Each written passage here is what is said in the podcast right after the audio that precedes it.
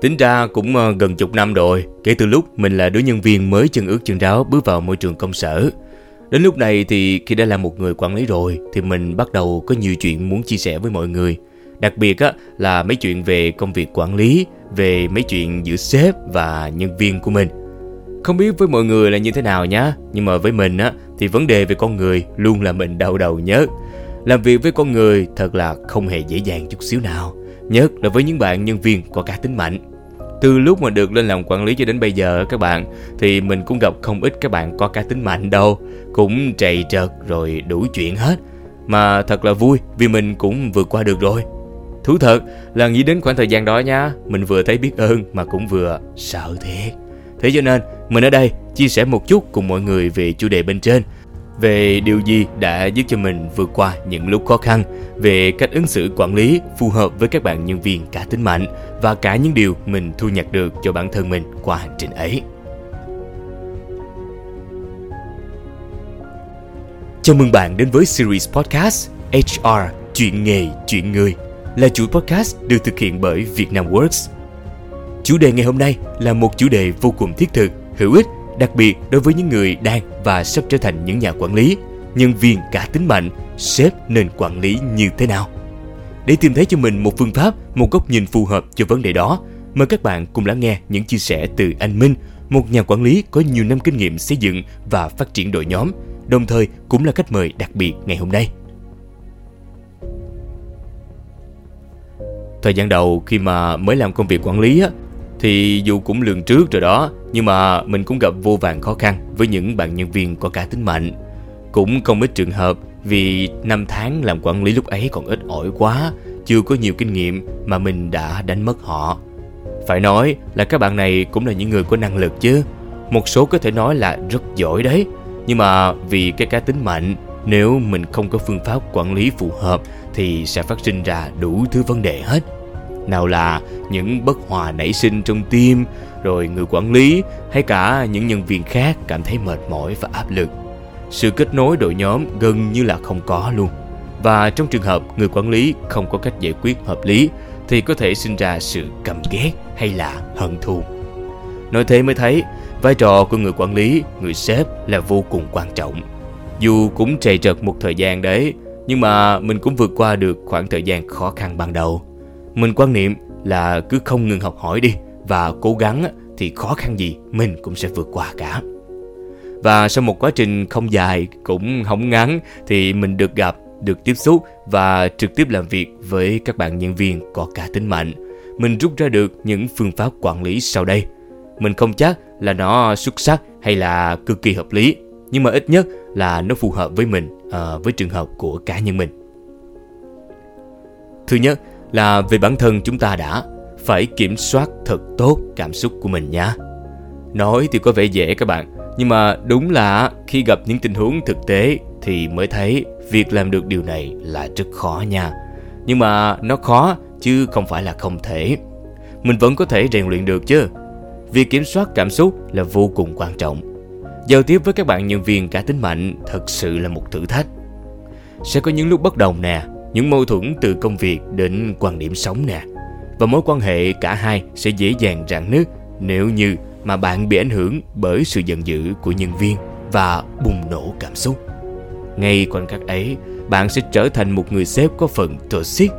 Một hình tượng người sếp chắc chắn các bạn không bao giờ muốn trở thành đúng không nào? Tiếp đến là hãy thể hiện sự tôn trọng của mình đối với nhân viên. Ai mà làm quản lý rồi cũng sẽ có những nguyên tắc riêng của mình thôi. Tất nhiên thì mình cũng vậy thôi. Nhưng mà đôi lúc, bạn không cần phải quá cứng nhắc với những điều đó nha. Không nên quá áp đặt những thứ gọi là nguyên tắc lên nhân viên của mình đâu. Đặc biệt là những bạn có cá tính. Hãy linh hoạt đi. Hãy cứ để các bạn là chính mình với những hướng tiếp cận công việc đôi lúc nó có khác biệt chút xíu. Miễn sao là điều đó không đi quá xa khỏi khuôn khổ là được. Với những bạn có cá tính á, thì cái cá tính ấy đôi khi có hơi nổi trội nha. Khi ấy, với tư cách là một người sếp, một người quản lý, thay vì các bạn cố gò ép họ trở thành một kiểu người mà các bạn mong muốn, thì các bạn hãy chấp nhận họ, chấp nhận cái tính cách cá biệt ấy đi. Thích nghi với điều đó, và rồi dần dần chúng ta tìm cách để hòa hợp cùng thôi. về điều thứ ba và mình cho rằng á đó là phải biết lắng nghe để mà nói thì mấy bạn có đôi lúc có xu hướng bảo vệ quan điểm của mình thái quá, đúng không? Là người đi trước nha, mình cũng sẽ có những phản biện chứ. Tất nhiên rồi. Nhưng đó là bước thứ hai. Vì bước đầu, mình chọn cách lắng nghe. Lắng nghe trong tâm thế cởi mở, khách quan nhất. Dù cho là những quan điểm hay là ý tưởng của các bạn nhân viên có quá thiếu tính thực tiễn hay là quá bay bổng đi, thì qua đó nó cũng cho thấy rõ màu sắc riêng của các bạn và lắng nghe cũng là một cách để chúng ta có thể hiểu nhân viên của mình hơn, đúng không nào? Đôi khi á, việc chọn trở thành người lắng nghe cũng giúp chính bản thân của các bạn học hỏi được rất là nhiều điều từ các bạn nhân viên đấy. Các bạn trẻ bây giờ cũng dỗ dàng lắm chứ bộ. Thứ tư, và cũng không kém phần quan trọng nha, không ngại khen cũng không ngại góp ý thẳng thắn. Thực sự các bạn, đây không hề là một điều gì dễ dàng đâu để làm được điều này thì trước tiên các bạn phải là người biết cách lắng nghe. Khả năng lắng nghe sẽ là tiền đề để các bạn có thể góp ý thẳng thắn mà không gây mít lòng nhân viên của mình. Có thể nói vui rằng á, việc góp ý cũng là một nghệ thuật và người làm quản lý như chúng ta chính là một nghệ sĩ. Để những góp ý của bạn không trở nên quá nặng nề thì các bạn có thể nói ra trước những điểm tích cực từ nhân viên của mình đi các bạn không có ngại dành những lời khen cho điều đó nha.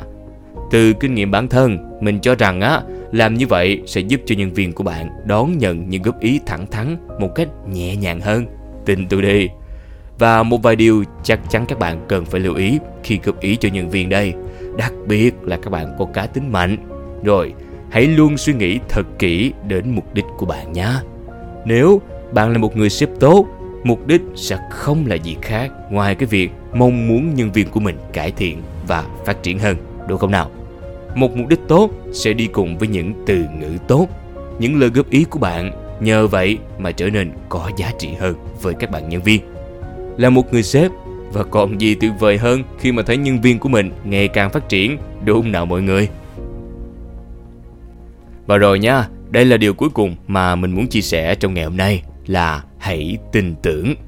Một điều không thể phủ nhận rằng các bạn nhân viên có cá tính mạnh á, họ đều là những người có tố chất.